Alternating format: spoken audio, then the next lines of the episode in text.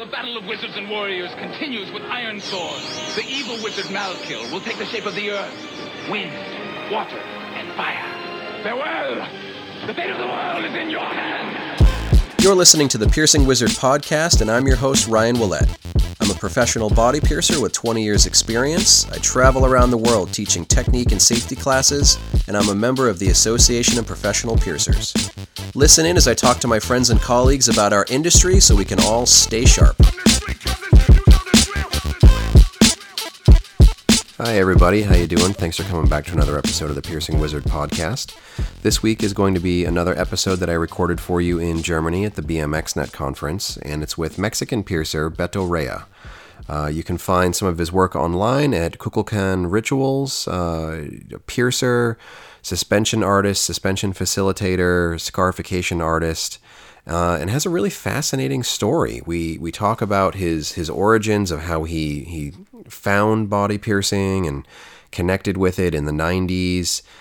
Uh, started piercing in Mexico in the, the late 90s and really just worked his way across Mexico and, and Central America for a few years, um, ending up in Guatemala, owning a studio there, and then the decision to uh, to leave and, and move to Germany. So it's a, a fascinating conversation. Um, coming to Germany and getting connected to the suspension community there, and, and then seeing the the work progress from there. And we're we're talking like decades uh, of a career here, you know, over 20 years, and it's a really fascinating conversation. So we'll go ahead and, and get into that conversation with Beto Rea in, in just a few minutes. Uh, I've got that new bridge piercing narrated and subtitled video online at patreon.com slash ryanpba.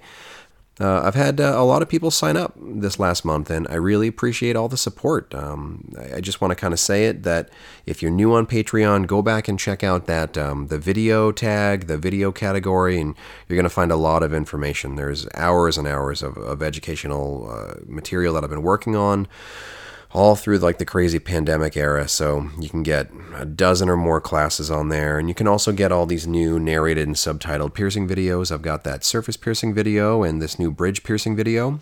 In November, I've got some other stuff planned. Uh, I've got one on a, a, floating navel that I'm working on now. Uh, I've got a daith video that um, I'll be releasing sometime in November, and uh, I'm working on a needle crushing video when I started trying to make these new styles of videos, I tried to do a needle crushing one, didn't come out great, so I'm kind of redoing it. But that, that should be up and ready uh, sometime in November. So lots of new content for you there. Uh, go ahead and check that out. Stick around um, after the interview. I am going to talk about uh, a weird and kind of disturbing article that I stumbled across on CNN all about um, not really counterfeit gloves, but uh, importation of used gloves from Thailand and how they've made it into the um, the the U.S. distribution supply. So a couple different things that I would like you to be on the lookout for if um, you know if you're in one of those spots like some shops where you're kind of desperate for gloves and you're looking to get them through any vendor, um, you know whoever's got them, I want to buy them, sort of a thing this is an article that you might want to look up on CNN and maybe think twice about some of the, like, the, the cheap mystery gloves. So stick around to the end, but for now, let's go ahead and get into this uh, interview with Beto. Okay. So, hello. First, my name is Beto Rea. I'm Mexican, living in Germany. You can find me in the social media like Kukulkan Rituals or Beto Rea, my website, kukulkanrituals.com. And a body piercer I do suspensions, uh, doing scars, scarifications. Um, I like to do it more in the ritual way. Mm-hmm. Of course, it's my interpretation of what is a ritual. And how I started, that's. Uh, yeah, that's that's definitely something. Sometimes when I come to an event like this, mm-hmm. I'll I'll be sitting and I'll talk with someone and I'll say like you know, there are so many people here. Who would you want? If I only had time to interview three or four people, who would you, who do you think I should interview? And several people bring you up and say that you have the story that a lot of people might connect with and, and something important to share. So that's that's really kind of what I what I wanted you to, to talk to us about. Like you know, like as you said, you're from Mexico, you live in Germany now, and the the story of of how you got here and today, uh, I'd like you to talk about it. Okay, so first I started with the body piercing. Well, I was interested in body modifications mm-hmm. because in Mexico we have a big culture and a tradition. So sadly, it's over. Yeah. When the Spanish came, they tried to destroy the most they can. So was like sleeping for a long time. No? And I believe it's a generation of people, like the new generation, like people around the 40s, like um, 40, 50s years old, where we start to rediscovering the body modifications in our traditions. And since I was a kid, I was always with my family going to anthropology museums, and you see the uh, sculptures with uh, piercings and Lip plugs and Yeah. stretched ears and like a uh, extreme body modifications no for that times no and so that was my first contact with body modification when I was a child no? Imagine eight years old see a sculpture with a huge earlobes and the bezote the big labret and then like wow what is that? No? And then you start to read the description of the interpretation of why they was doing this and the extreme no extreme uh, but the background what they was doing no? Like really to have a earlobes or to get a septum piercing to get the bridge was really not for everybody. So you need to be a priest or a warrior or something high uh, in this status no in this uh, in these times.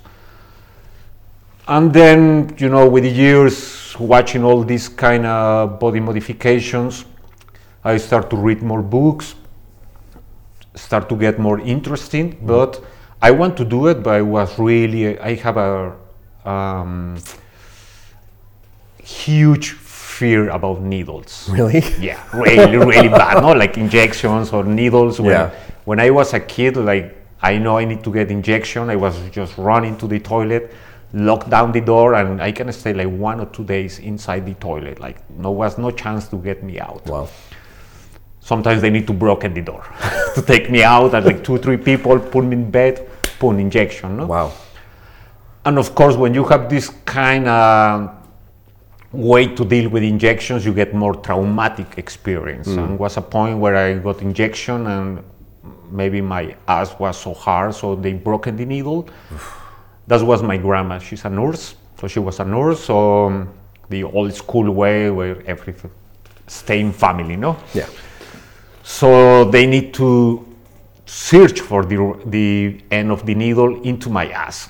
So I have a really traumatic experience. yeah how, how what age would you say I can imagine was like seven years old. okay yeah Um, yeah, it was really traumatic, so I was always afraid.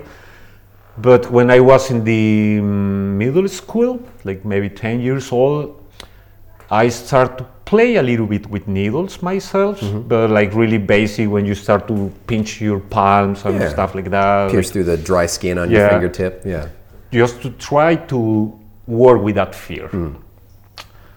And I have a really, let's say, difficult life. Like in, I don't know, I, I grow in a violent environment mm-hmm. where you know you live with violence and pain every day. Yeah. In whatever reason, like physical or mental way. So in some way I know how to deal with pain, but I'm still afraid the needles. So was in some way, I believe, my way to survive, where I need to start to deal with the pain mm-hmm. and with the fears. And slowly with the playing, blah blah blah, was a point where I say, okay, now I love body piercing. I love the reason why in my culture they was doing but this fear was so big, so big. So in mm. slowly, slowly start to see more piercings. That was in the 80s, 90s in Mexico was almost not done. Yeah. Like oh, piercings like you can see now.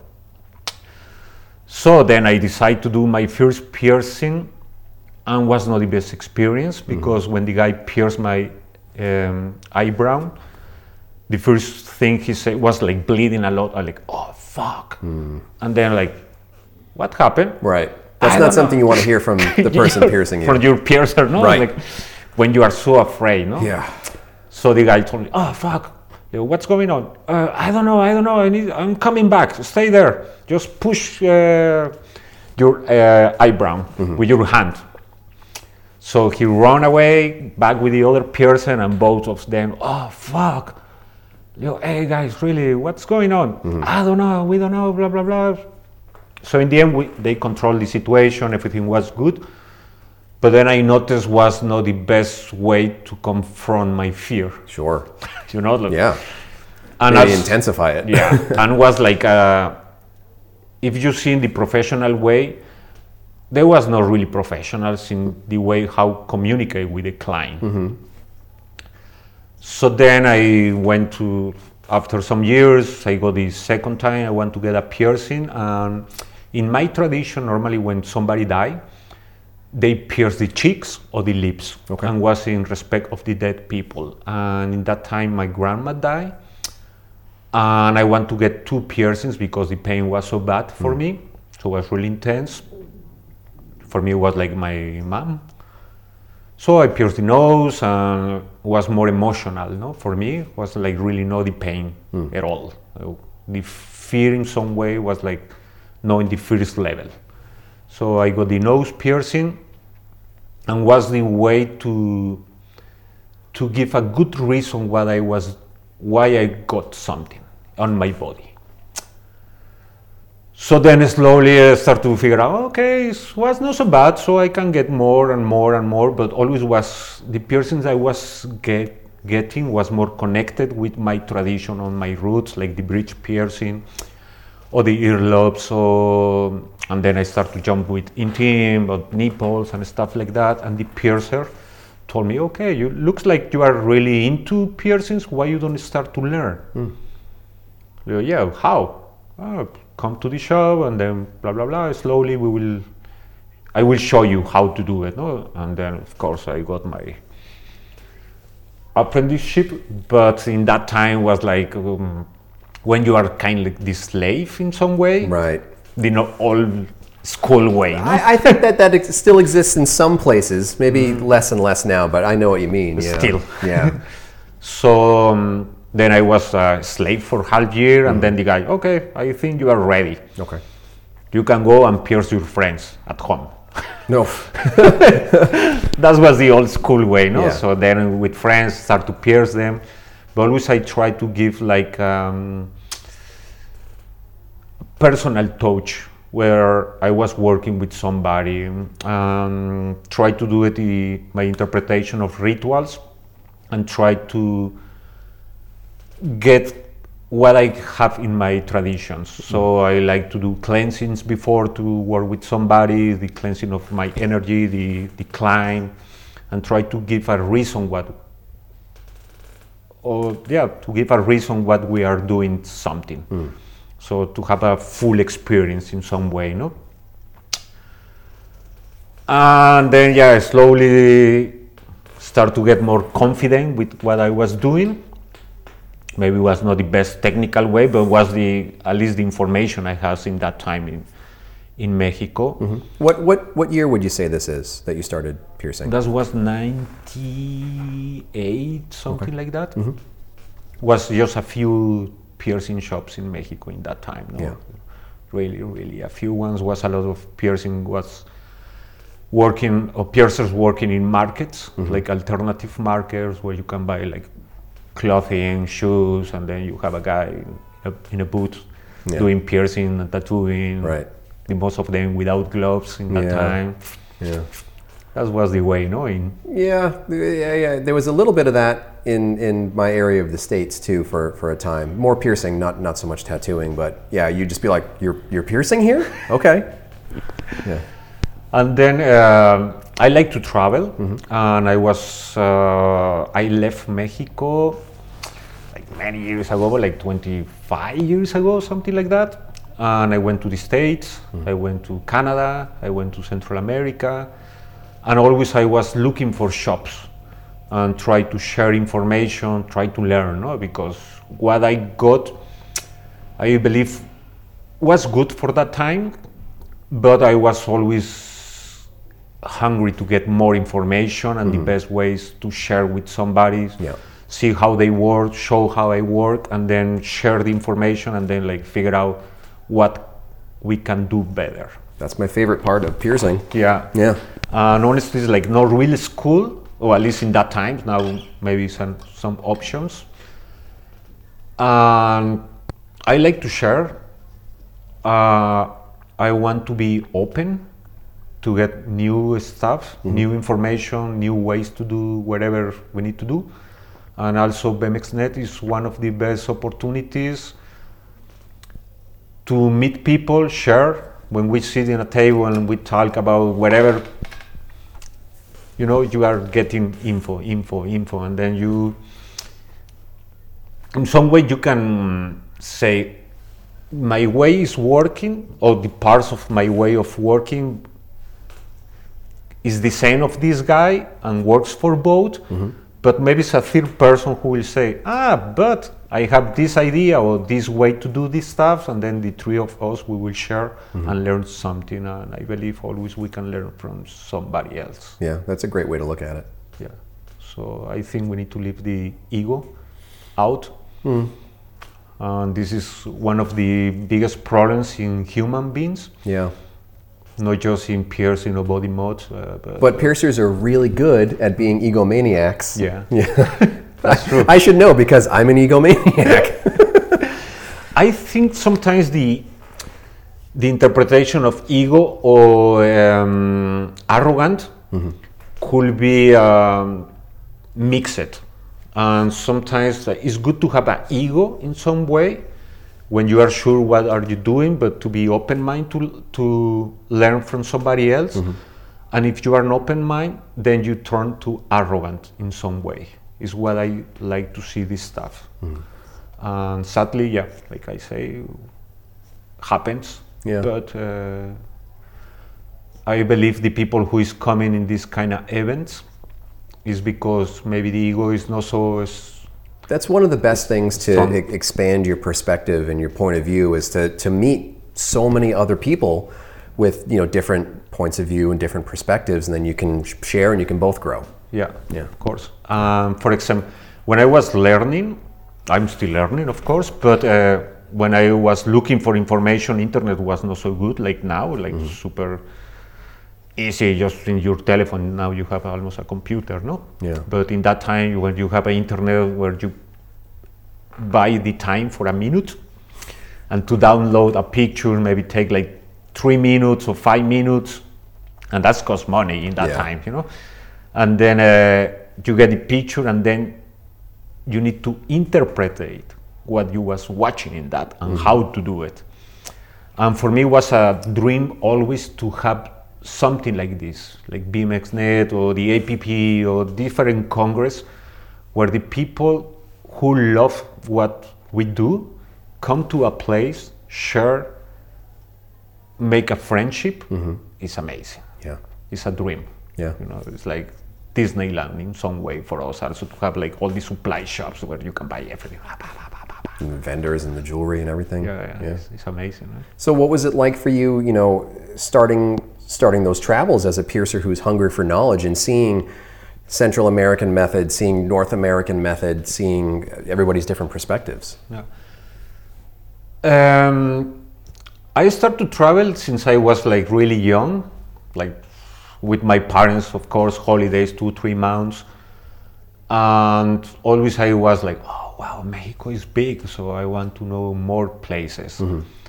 And then, like, uh, the economy situation in my case was not the best one. Like you know like normal mexican is not really easy to afford to okay i get a plane to go to canada or blah blah blah.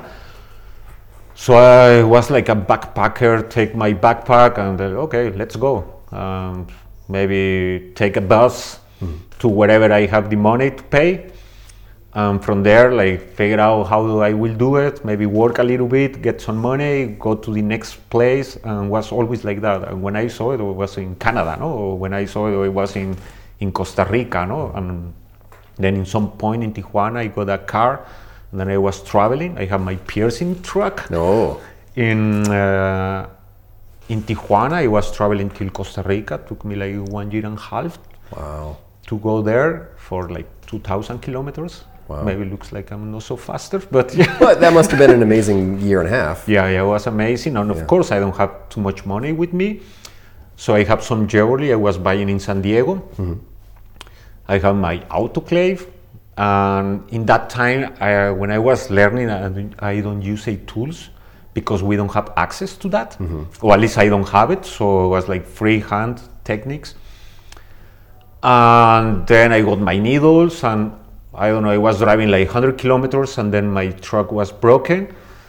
So I don't have money, so I was looking for the guys who can repair the tires or the mechanic. Like, hey man, I don't have money, but if you want, I can pierce your nipple, so I can pierce your belly button, or if you have a sister, I can pierce the tongue or whatever. Mm-hmm. So that was the way how I was making my living and to way to travel Yeah.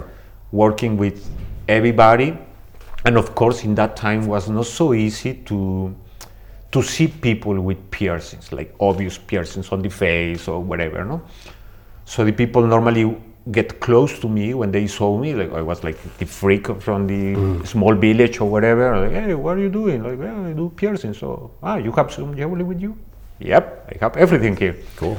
so I started to pierce them. I was going to burdels to pierce all the hookers there. Um, that was the good way to make money. You know, I have like 20 girls and everybody want everything. So was my way to make money. Go to the next city and then like, "Ah, okay, in the hooker's place I can make some money. So I go there.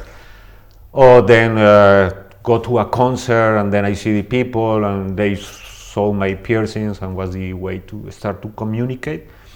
But also with the normal people was for me was a way to educate, to show them.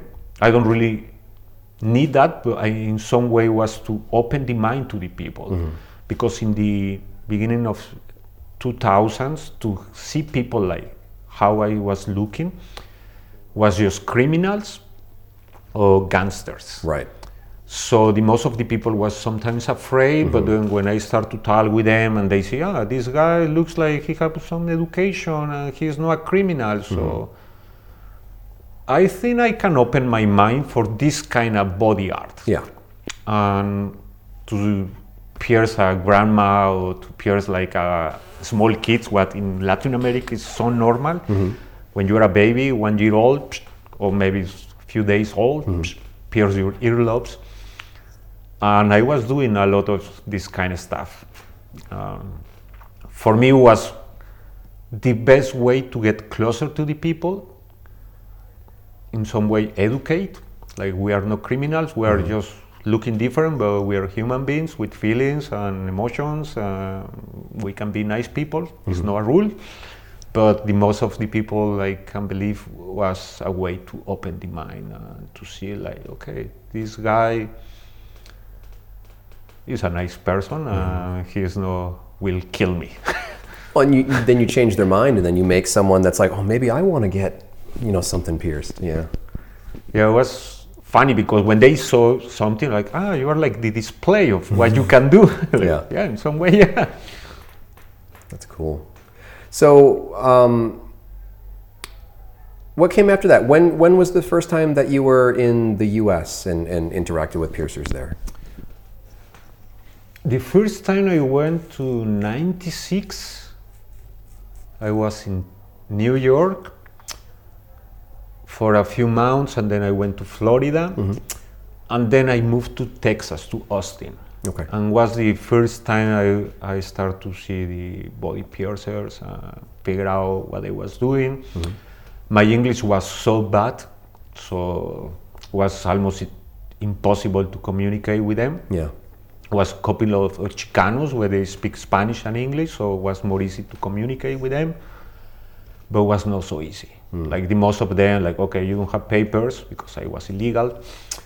Uh, we cannot give you a chance to work or to be here in the shop. So it was not really easy to get into the body piercing in the states. Yeah. So the most of the time was this kind of reaction. No? Mm-hmm. Also the problem of the language. No? When Yeah. you don't speak the language, Yeah. it's difficult and was one of my goals to learn English mm. Because I know it's the international language to speak with whatever person. Yeah. Whatever is your first language, if you speak English, you are safe.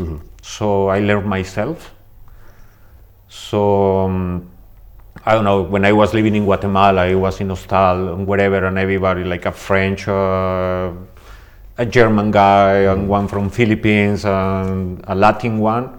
The only way to communicate was English, and mm-hmm. then like, okay, if I need to speak, I need to learn English, and also the information was in that time online for body piercing, body modification was almost just in English. Mm-hmm.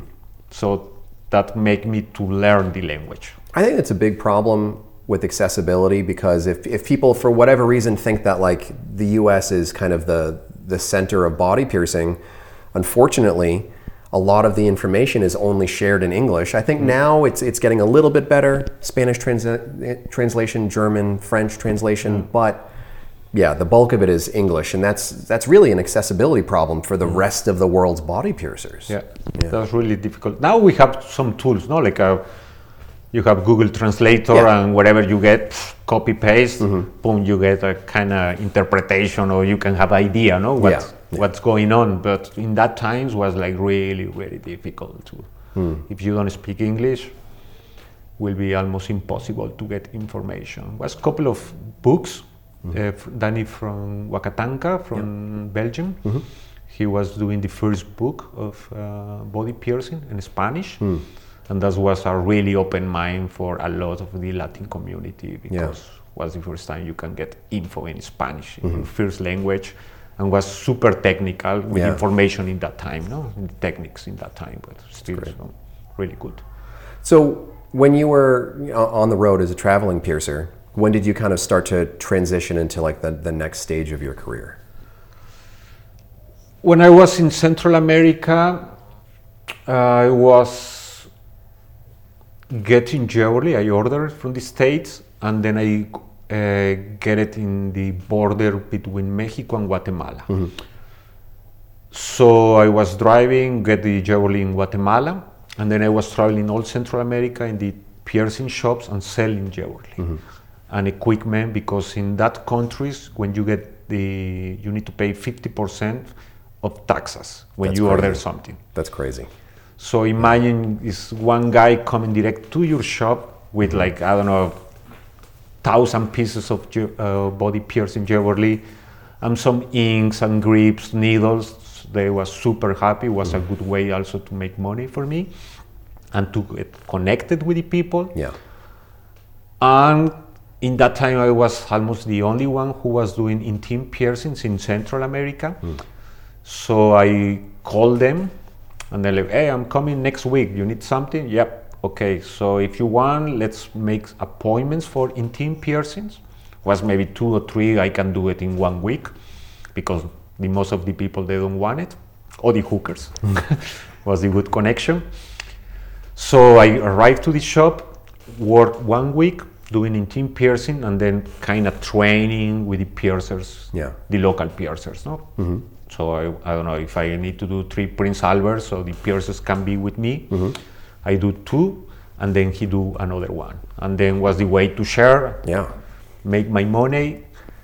And so, for example, I was working one week in one shop, and then go to the beach, rent a house, like house, you know, like a bungalow, a mm-hmm. hammock, four walls and kind of roofs, and spend like one month there just eating seafood, chilling. How terrible. really hard life, man. Well, that, that must have been really amazing for the, the piercers you were helping too, because, you know, if you're a piercer in some remote city, town, village, and you've, you've never gotten a chance to do these certain piercings, and you've never even gotten the chance to talk to someone who has done those certain mm. piercings, and then you come into town and you say, I have the jewelry, I can do it, you can watch, and then I can help you. Mm. Like, that must have been amazing for the piercing scene. I believe was super good for them, for me too. In like I say, economy way, but it's not the main goal in my life, the money, but uh, like just to share and to see how they work, how is the room, and then I can learn something. No, so that was for me the best. No, Yeah. sharing, sharing, sharing, and the way to meet the people make a friendship for example, and then I decided to stay in Guatemala because I found a nice city where I can, okay, this I can survive. It's a lot of uh, tourists from Europe or the States or whatever who have money. I can charge like in in dollars in Yeah. some way. And was a bubble of all the violence was in that time, and with all the gangs problems and the cartels and blah blah blah. So I opened my first shop in Guatemala, in Antigua, is the name of the city. I was another piercer and me, was two shops. And of course, because I was working in the other cities, I met the other piercers and tattoo artists. Was seven shops in that time in all the country. Mm-hmm. And I saw it like a lot of people piercing outside the shopping mall or in the toilet in the shopping mall or under a bridge. And I told the guys, hey guys, like really, if we want, I want to stay here. I want to make my money. I want to work in the best way I can do it. Well, I know in that time. Let's put all together and make association. Hmm. And we did it. And took me first like one year to put all the people together because always like ego shit, whatever. Like, it- Sure. "Yeah, I'm the best piercer in town, so I No one cannot can talk with the other one. it. You know, like Right. So because I make a friendship with the all of them, so slowly like okay, this guy and this guy they don't have so many problems. I put it together in a dinner, and then catch the other one who don't have problems with this one. So I make this kind of chain, and once finally I put all together. Hey guys, let's do this because this will save you ass in, in the future and also we can educate the people we can have like this app um, info you know like a Yeah. print info mm-hmm.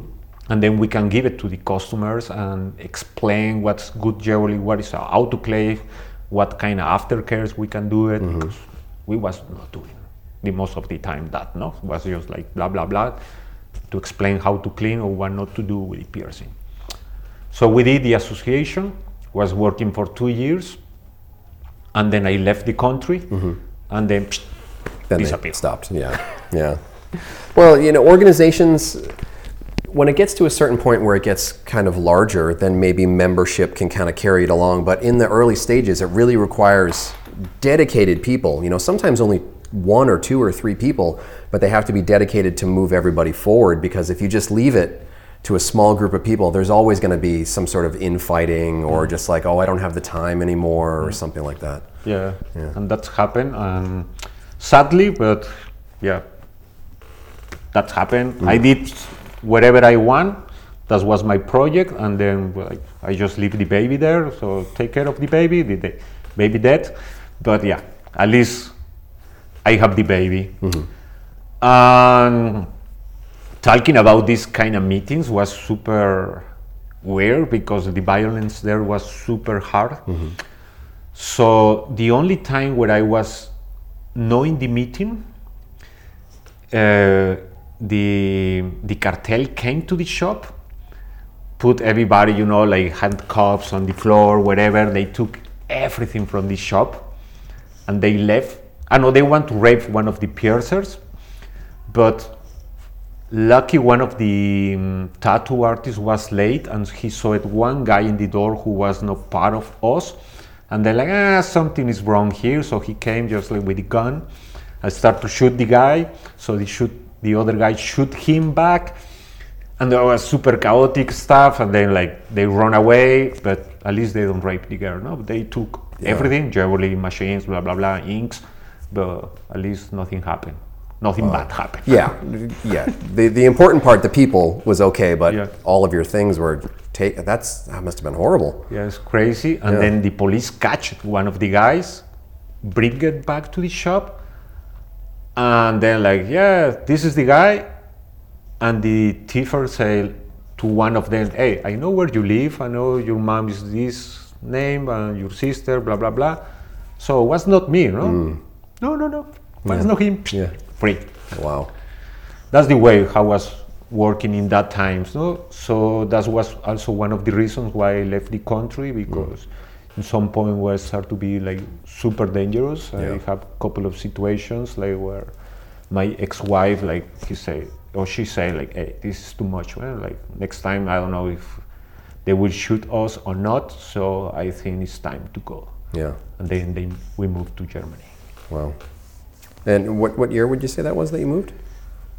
Uh, 2004 Okay. is when we moved to Germany. And then uh, one year before I started with body suspensions. Also, when I was in the States, I was really interested. And like I said, the information was not so good or was not so easy to get it. So I don't know nothing about Fakir. Also, I was in California, but I don't know nothing about him. And when I was in, in Austin, uh, I don't know, Allen was there, Ron Garza was there, and you know, all the people, the, Yeah. the most of the suspension people was And they're growing right there, but you you didn't know that they were there. yeah. Yeah. I saw the uh, suspension performance there and I was like, wow, that's crazy but fascinating, no? Yeah. So then I moved to Canada. I met a couple of suspension people there. I want to do the suspension. Was not really happens. And then after these four years, the first time I have contact with suspension, like modern suspension, because I was also in a Sundance in the States. And then I decide, okay, I want to do my suspensions in Guatemala. Mm-hmm. But to have the gear was almost impossible there. So I built my hooks myself Yeah. to get my needles. Uh, I was like uh, these horse uh, injections. So I got the needles, I cut it, you know, like little polish Yeah. to have a good needles. Yeah. I don't know what's needle blades in that time. So uh, I make my needles and then I start to pierce a piece of chicken many times. The guy who will put me the hooks, I need to training him. Okay, Leo, I hope the hooks. Okay. Took me a while to do so it. So you had to figure it out so that you could train someone to Yeah. do it for you. Yeah. Wow. and then the day arrived of course i put the the day when i want to do it the time i believe a lot in numerology and magic and stuff like that so i like to apply it in my normal life so when we uh, we or he pierced me he don't figure out in the direction of the hooks. Mm. So he put me the four hooks, like was the old way, and then I saw it in the mirror, like, hey man, but the hooks are in the other way. Oh, you don't told me which direction. like, okay, let's put it out, and then put it back. Wow. And the pulley system was not really working mm-hmm. because I just what I saw it was a picture, so was my interpretation how it works. I don't know exactly. I don't remember what happened, but the pulley was not really working. So they just put me in a table. Um, the guy carried me like, okay, put out the table. Okay, you feel ready? Okay, one, two, three, boom, you are in the air. And they were like, wow, that was amazing experience, intense. And then was like, okay. When I came down, I was like, I'm, I don't want to say another person, but uh, the experience was so powerful for me. And they're like, okay, I want to do this for other people. Yeah. And that was my way to start with body suspension and facilitate suspensions. So when I moved to Germany, I told my ex-wife, like, I will do suspensions in Germany. I'm like, eh, I don't think so, no? Yeah. So slowly I start to contact people like Hove, Move, by uh, mail because the I was really out of internet, so I was writing letters. So they just got a letter Yeah. being like, please, I want to talk about suspension? Yeah. Wow. and then was my way to communicate. Like, yeah, but you know, like we have internet, so you can write me an email too. They kept those letters. Yeah, will be interesting. Yeah. I also to some people in the states, I was writing letters, and in Canada. And then I, I met a, um, Chandler and Andrea, who was starting also with the suspensions here in, in Berlin With Superfly. with yeah. Superfly, Yeah. and then I contact them, and then like, ah, you do suspensions too? Okay, I did one suspension myself, and I suspend two guys. So yeah, I think I can, in some way, know what I'm doing. Yeah. You know, with super basic stuff. And then we we put together and then slowly start to to have a team no? Mm. So and start to in some way experiment in, in the more safe we can no? So we Yeah. was always discussing about like okay we want to do a superman suspension. How we will do it? Mm. Okay start to figure out how many hooks what kind of hooks. And in that time we was also doing the hooks for superfly so we spent many hours figure out a lot of mistakes to do the first generation of hooks, and they're like, oh, these hooks is not really working, or they're too big, no? Like it's really hard to pierce. So in the end, after four or five times, we did the hook, like was like really working for us. Like, okay, the hook is the size of my hand, mm-hmm. and it's easy to pierce. so- Yeah. but really I was like doing um, and learning how to do the the suspensions. That's cool. Yeah. So, um, and that was when you were living in Canada? Or no, here in Germany. when you were living in Germany? yeah. Okay. In Germany. In Canada, I just got the. I met some people. Yeah. And they told me how they do it, and then okay, I think I got information, Mm-hmm. my interpretation of how they do it, and then when I back to Germany when you linked up with Chandler and Yeah. Andrea. Yeah. Um, so, I mean that that alone, just that like five or ten year story is like a, a, a huge story, you know. But then that's um, 17 years ago. So you know, where has it been progressing for you since then? I think uh, the best way was to im- experiment in the beginning, and then go is, uh, to the SUSCons, meet the people, see how they work. For example, the first time when I went to a SUSCon, they told me, okay, now you have Allen Falkner and Hove in your team. Yeah. and then like wow how to do it you know? Like the confidence start to be "Eh, shit. But i i believe all we are human beings and whatever you do in life you can be the best one but you are a human being. And always i like to see the people in that way you can be the best piercer, you can be the best body model or whatever, the best painter or whatever, but you're a human being mm-hmm. and we can communicate like human beings. Yeah. So I can be honest and say, hey, guys, I know you are doing this for a long time. I know my way to do it. Let's work together and mm-hmm. show me your way, and I will show you my way, and let's work together. Um, I was really lucky. The people really was open mind, accept. My way was open to share what they know and was this learning process still still today. Going to suscon uh, we organized this um, summer camp for 15 years i think. Where we was doing uh, suspensions and experiment like i say. And we invite a lot of suspension people who they show the way to work and always like watching watching asking i believe uh, in wherever in life if we ask we will get a good answer and always is like no it's not a stupid question. So if you have a doubt about something just ask. And if you don't understand ask again. Yeah. And if you don't understand one more time Yeah, yeah. And I don't know why so, so many people feel intimidated by education these days. I mean, I, I know why, because the internet is terrible, you know, and then sometimes piercers, they, they let their ego go a bit crazy. But um, every, every piercer who I know who is very good, every tattooer who, who I know is very good, suspension artists, body modders, all that, it's because they share information. I don't think anybody can get all the way to where they want just being an island to themselves and mm. not sharing and not listening to other people and experimenting and trying new things. Mm.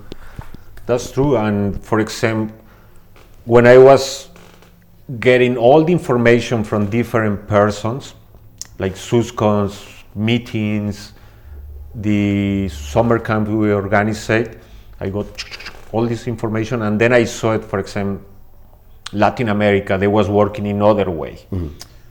And then I had the chance to travel and met the suspension, the local suspension crews, and then, hey guys, let's do something together. Um, I learned some ways how they do it, but if I saw it some mistakes or some ways to do it better or do it easy, I like to share it. And then, like before to start something, like, hey, let's sit all the crew involved together and explain where is the material, how you do it, some kind of protocols. And honestly, I, I believe it's the best way to learn. Uh, yeah, we need to be open Yeah. to learn and to share. And if you know something, don't keep it for yourself. Yeah. And that's that was maybe before the 2000, where was the the way when you was a good piercer. Normally, ah, you don't, you cannot see how I work, or, Yeah. or the tattoo artist. you know? Yeah. Now it's other times. So if Mm-hmm. you don't get that information, the person will do it anyway because they don't care Yeah.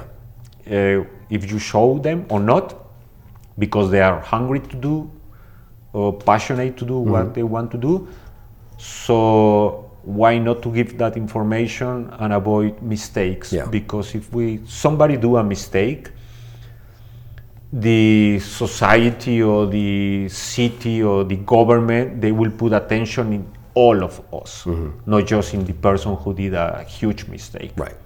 so, yeah, let's share, grow together. We are in the same boat. Mm-hmm.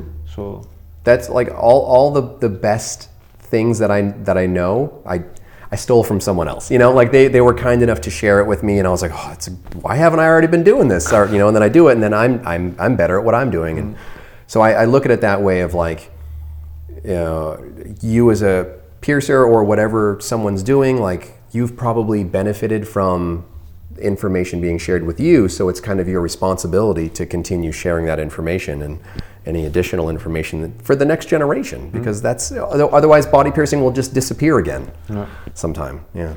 and yeah, if we calculate like modern piercing is not so old, maybe like 40 years or whatever, mm-hmm. something like that, 50, whatever, no? But maybe just the 20 last years when it's like really growing to a super nice, uh, high quality status, and the way to work more safe, Yeah. clean. But let's think about this new generation. We are really hungry, and they have also new tools because they grow in this uh, technology life. Yeah. Piercers that like learn how to pierce like with like a statum Yeah. and threadless jewelry and all that stuff. Like, oh, they're, they're going to be like ama- like 10 years from now. I'm really interested to see the piercers who are just starting because like they're going to be thinking of all these like brilliant innovations and I'm going to steal those ideas too and make myself better. Yeah. Yeah, because now in some way you have everything on the table. You have this congress, no? You can go psh, mm-hmm. learn from a lot of people with a lot of experience who has mistakes or who was learning the hard way. Yeah. Was not easy for the most of us to mm-hmm. learn. And now you have on the table this info. Take it and think about if works for you, but if you find another way to do it, who works for you, mm-hmm. do it, mix it, and maybe you will be the next one who will give it classes. I hope so. Yeah, so I believe we need to leave ego, grow together, and always listen the other ones. Yeah. It's really important. Well, that's a great way to think about it. Cool. Um, anything else you'd like to talk about? Uh, I would like to share one experience uh, with the suspensions, Okay. Or a couple of them. One of my best days of suspension was when I suspend my mom. Really? Yeah, Wow. I suspend my mom, my sister, and my nephew. Wow. and was a process like i say um, in, we are educate people and i believe all generations we change the perspective of our parents to see what we do is uh, we can do it in a professional way. For example, we when we have like around 40, 50 years old till 60 years old, this uh, body modification was kind of new, started growing slowly, and the most of us, I believe, our parents was like, "What you want to do? Like Oh, yeah. body piercings? You want to do holes in Mine the were the people? You want to put ink on the people? You want to hang people from hooks? Like what? Mm-hmm. Are you crazy? Or you never will do a live from that? Or so, for example, my first experience when I suspend, I show the pictures to my mom. I have a really good relation with her, and they were like, "Yeah, you know, I don't really understand what you do. I respect that, but I'm not really interested to go so deep of why." Yeah. Maybe one year later, like, hey man, let's sit together and talk about what I'm doing. Explain, blah blah blah, and then okay, I get, I get it. Why you do it? I respect that, but keep it for yourself. Couple of years later, like, hey man, I have a performance in Mexico. You want to come? Okay, let's do it. So she's, she went just on the venue. She was like a body modification uh, meeting, whatever. So she saw it like scars, implants, and start to have more relation with people with body mods. no? Yeah. And then some years later, sh- I invite her to come to Europe. Was the 60 years old birthday for my mom. Leo, hey mom, I have a lot of work in Europe, so come over and let's make a tour of suspensions. So we go to Italian Suscon, we go to Prague. I have some performance. I have in, someone's in France, blah blah blah. Come with me. I have also private suspensions. You can see more what I'm doing. Wow. And I'm like, okay, let's do it. She was with me, and some points like she want to help me with the en- working with the energy with the suspendees. And then was up in the end of these three months traveling and sharing and see how I work and meet the people when we arrived to the Italian Suscon. You know, people with body mods, wherever, blah blah blah. And we went to the restaurant, and my mom, oh, it's crazy. All these people, like, they look like different, but they're super nice and polite. Or, yeah, man, what do you think? Like, we will have a orgy here or whatever? like, no, we are normal. Yeah. For us, it's normal people. We look different, but we are normal people. And educate the most of them in the good way, no, like polite, like, whatever. Yeah. So she started to talk. She met Fakir Musafar, and then she met Hove, and then Lukas Zpira, whatever. And they was taken to my mom, like, yeah, let's go here, and I show you this part of this uh, LDP Congress, or I show you uh, here in France in this fetish party, what's uh, where is the suspensions involved or whatever. So she was in the end like, hey, Beto, I really respect what you do, how you do it. I want to do a suspension. Wow. Like, okay, you want to do it here? No, I do it in Mexico. okay. And then two years later, when I know I'm coming, like, hey, mom, I'm coming this day. Uh, she said, yeah, but when you can do my suspension? I give some dates. Like, okay, this date works for me. And my nephew, since he was like, I don't know, 12 years old, he wanted to do suspension. Like, "Ah, you are, you are too young. when you are 18, let's talk together. Sure. So in that year, he was 18, 18 years old. Oh, wow. So was everything working together? I got a place. I need to spend two persons. And then my mom, okay, let's do it. Oh, I'm ready. So I put the hooks. Of course, I was shaking like, yeah, like, "Oh, it's my mom. Okay, be professional. It's a lot of emotions and feelings involved, but now just figure out it's like a, a normal person. You need to facilitate a suspension mm-hmm. and be focused on that in, in like work Yeah. in some way. So and then I put the hooks. My hands was not shaking anymore. So and then we gave a hug, do the cleansing, the way I like to work with the suspensions, and then she go up, and then she has amazing time. The first thing when she was in the air, like, yeah, I can do it, motherfuckers, yeah, man. So she suspend, go down. She was like, I don't know, half hour in the air. Wow. So she have a good time. Yeah. Then my nephew, yeah, I'm the next one. Okay. Hooks, boom, boom, boom, go up super quick. My mom and my nephew took like two minutes to go up. And then my nephew was also like half hour there. And my sister, who was just to support my mom and his son Yeah. and to take pictures. And she's also really afraid of injections or needles. Like, okay, Beto, I don't want to be the chicken on the family. put me the hooks. Don't show me the needles. Just put me the hooks, um, plug me, and make me fly. Wow. Okay. Boom, boom, boom. Hooks. Go up. Also, she was like singing, like half hour in the air, pa pa pa, super happy. And then like, okay, so now I think I'm the only one who need to. I'm the one who need to suspend. So we are like full family Yeah. suspension day. So I, I call a friend, hey, can you help me to put me the hooks? Yeah, no no problem. Hook me, go up. And honestly, it was one of the best days I have in Yeah. suspension. Sounds amazing. Um, also, was funny to see the way of the reaction of my mom with the friends because the friends, like you know, like 60, 70 years old, when they ask her, like, "Hey, why you do suspension? Why you hook? Uh, you get hooked and fly?" You know, like, yeah, because it's really powerful tool, blah blah blah. And to hear the explanations of my mom to her friends in the same age is amazing Yeah. and I'm really happy in some way I opened the mind to my mom of what I'm doing she to share the same passion and to see how she grow like a person and to completely change in some way the point of view of what I'm doing so Yeah. I'm that must have been really happy. powerful. yeah I'm super happy with that I'm super proud Yeah. so You should be. yeah, I'm, Yeah.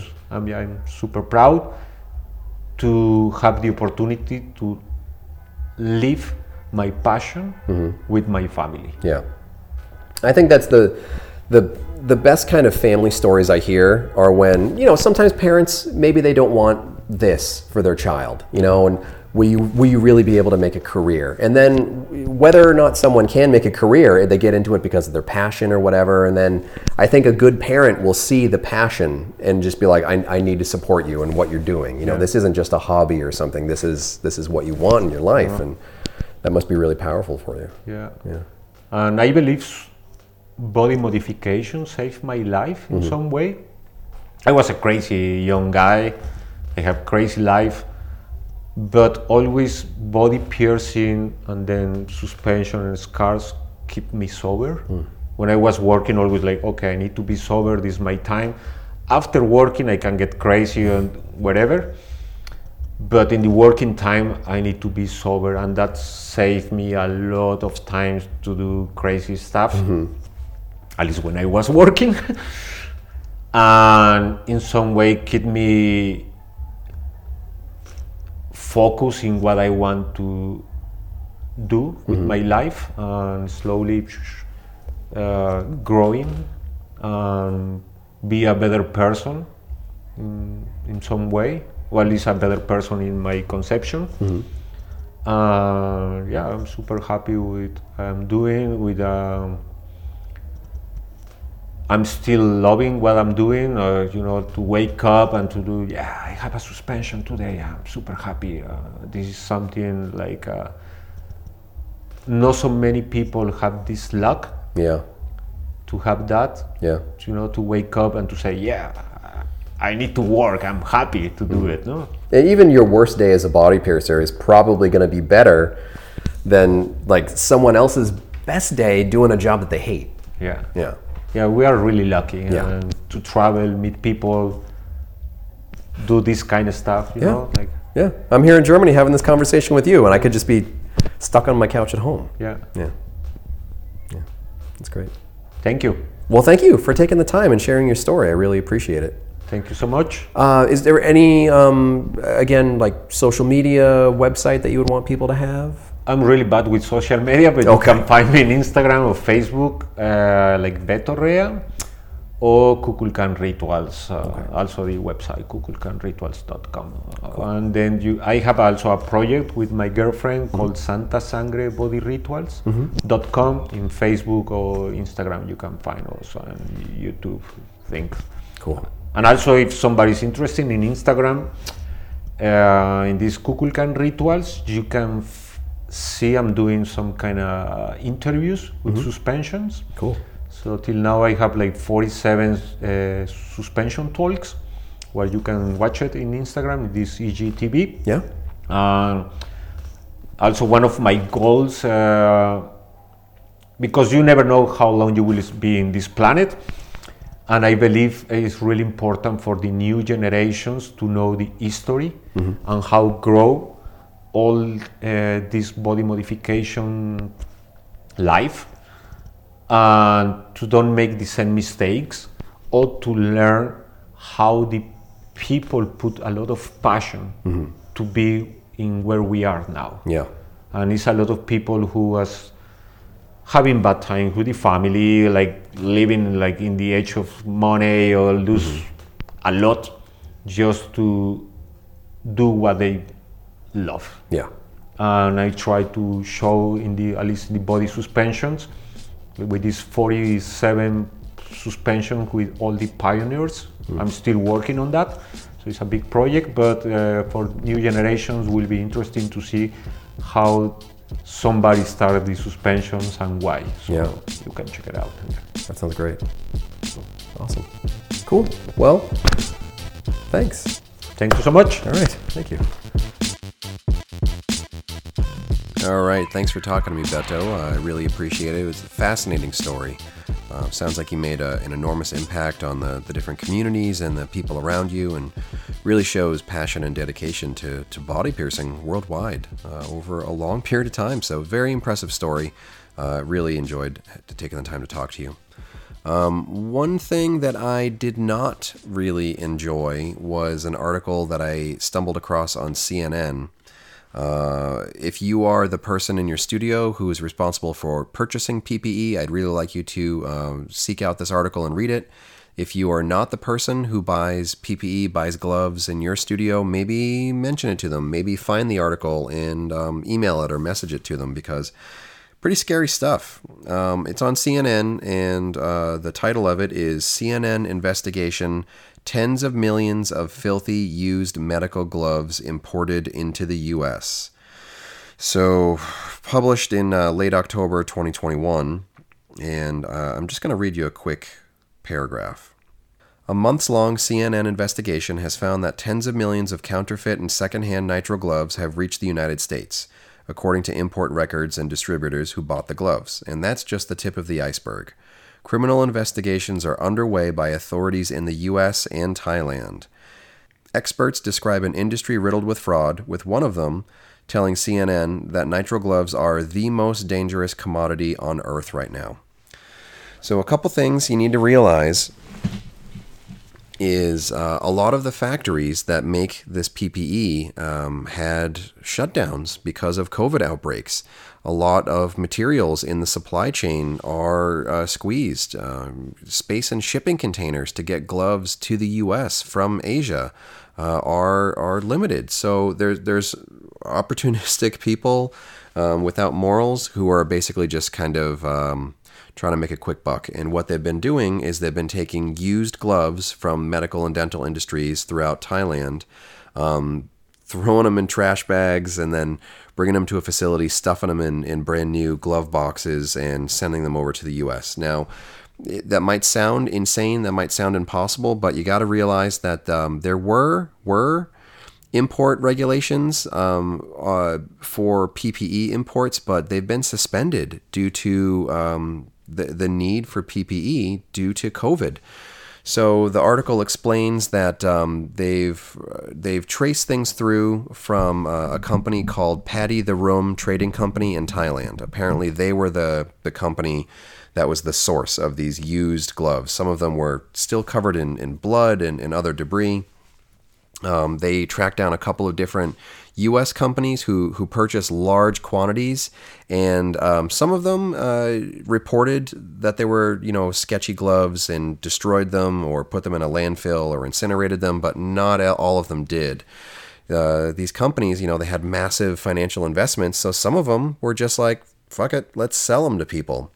Um, the gloves didn't make it in, into the medical industry because there is a bit more scrutiny there, but unfortunately, it says that they did make it to the secondary markets, which means food handling, uh, but it, it also means, you know, janitorial services, but it could potentially also mean body art. So the medical supplies that we get um, aren't the ones that are going to be going straight to a hospital. There's a lot of allocation for things like, you know, top end sterile gloves and different kinds of PPE and stuff like that. So the stuff that we get access to um, through, you know, tattoo supply companies might not necessarily be um, the, the top quality because some of that stuff is going straight to medical industries due to allocation. So some of the companies that were connected to uh, this Paddy the Room trading company importer out of Thailand was Uport. It's UWE Port. Another is called US Liberty LLC, and another is called Air Queen. Uh, and they were shown to have resold these gloves. So, you know, if you're getting um, shipments in, if any of these companies are, are, listed on a box, on a packing slip, on an invoice, uh, maybe scrutinize these gloves. If your gloves um, are a, a, completely different company, a completely different looking box, something new. You know, you always had this one glove around the shop for years and years and years, and then because of COVID, you got these other ones in. Maybe just take a good look at them. If the gloves are bunched up, um, if they're just kind of shoved into a box, if they're not neatly stacked, um, if they look like there is any sort of debris, any sort of a stain on them, if they look suspiciously dyed or, or, or something like that, you know, really scrutinize these gloves if you've been dealing with the same glove for a long time, if you're uh, familiar with the the box of gloves, the manufacturer, the the source, all that stuff, if it's trusted, you got nothing to really to, to worry about. But still, if things are, are drastically different for you, I know a lot of us have been struggling to keep up with with PPE demands. You know, where can we get disinfectants? Where can we get gloves, sterile or non-sterile? You know, how do we get them? Where can we get them? Uh, just be cautious if you've uh, had to switch up your vendors during COVID. So, thanks for listening to uh, the bummer of that uh, that news.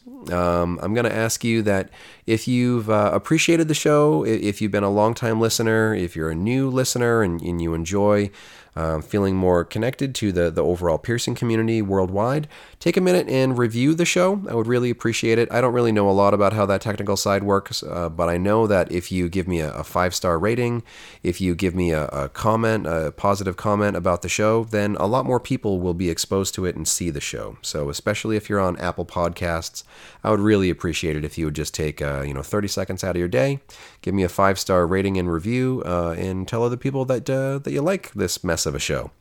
So thanks for listening. I'll be back next week with another episode. And don't forget, you've got uh, a lot of access to educational content at patreon.com slash ryanpba if you're interested. And uh, thanks for listening. For more information about the show, visit piercingwizardpodcast.com or like Piercing Wizard Podcast on Facebook. For more info about your host, visit precisionbodyarts.com or search Ryan PBA on Facebook, Instagram, and Tumblr. If you enjoy the show, you can subscribe on iTunes, Apple Podcast, and Google Play. Music by Benny B. Blanco. Show copyright 2017, Precision Body Arts LLC, all rights reserved.